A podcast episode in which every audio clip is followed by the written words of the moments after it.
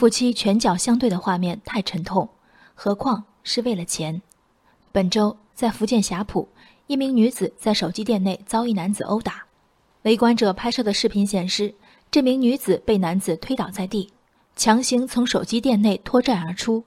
在店外马路上，双方肢体冲突继续，男子扯住女子长发拖行数米后，将其扔在地上，拖行全程，女子没有反抗，甚至没有挣扎。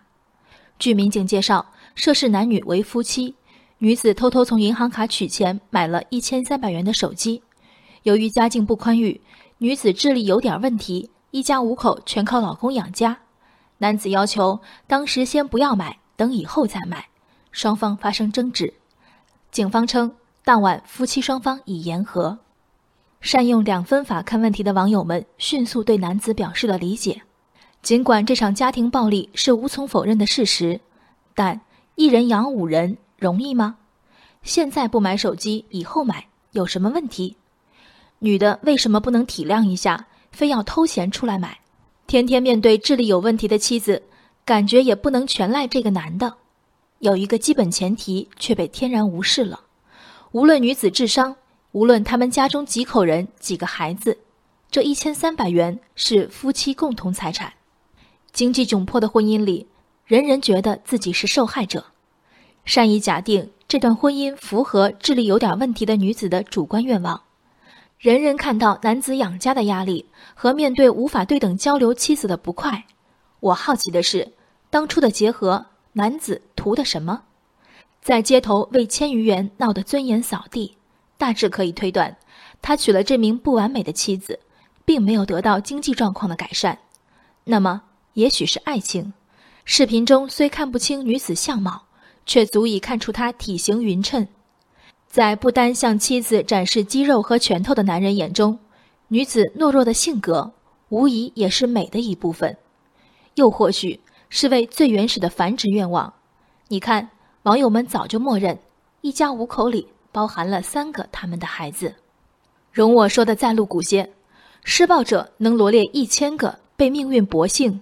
被他人亏待的细节，唯独看不见自己的所求所得，看不见对方的付出和牺牲。视频里，男方打得信手拈来，女方忍得轻车熟路，这场面大概不是首次上演。深知挣扎无用，于是放弃挣扎，这才叫对生活的绝望。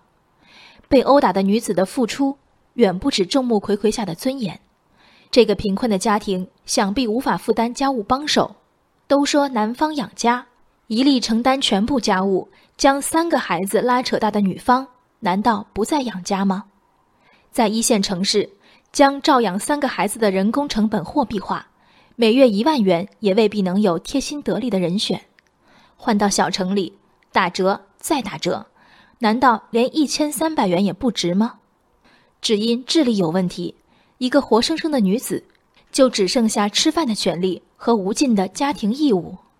漫长的、足够生下三个孩子的婚姻里，从属于她的那一半家庭收入里支出一千三百元，真的是那么大的一个数字，那么十恶不赦的一个决定吗？人生实苦，但最苦的不是命运，是一个人对另一个人的迫害，是围观者对加害者的共情，对受害者的物化。人生海海，见微知著。我是静文，往期静观音频请下载中国广播 APP 或搜索微信公众号“为我含情”。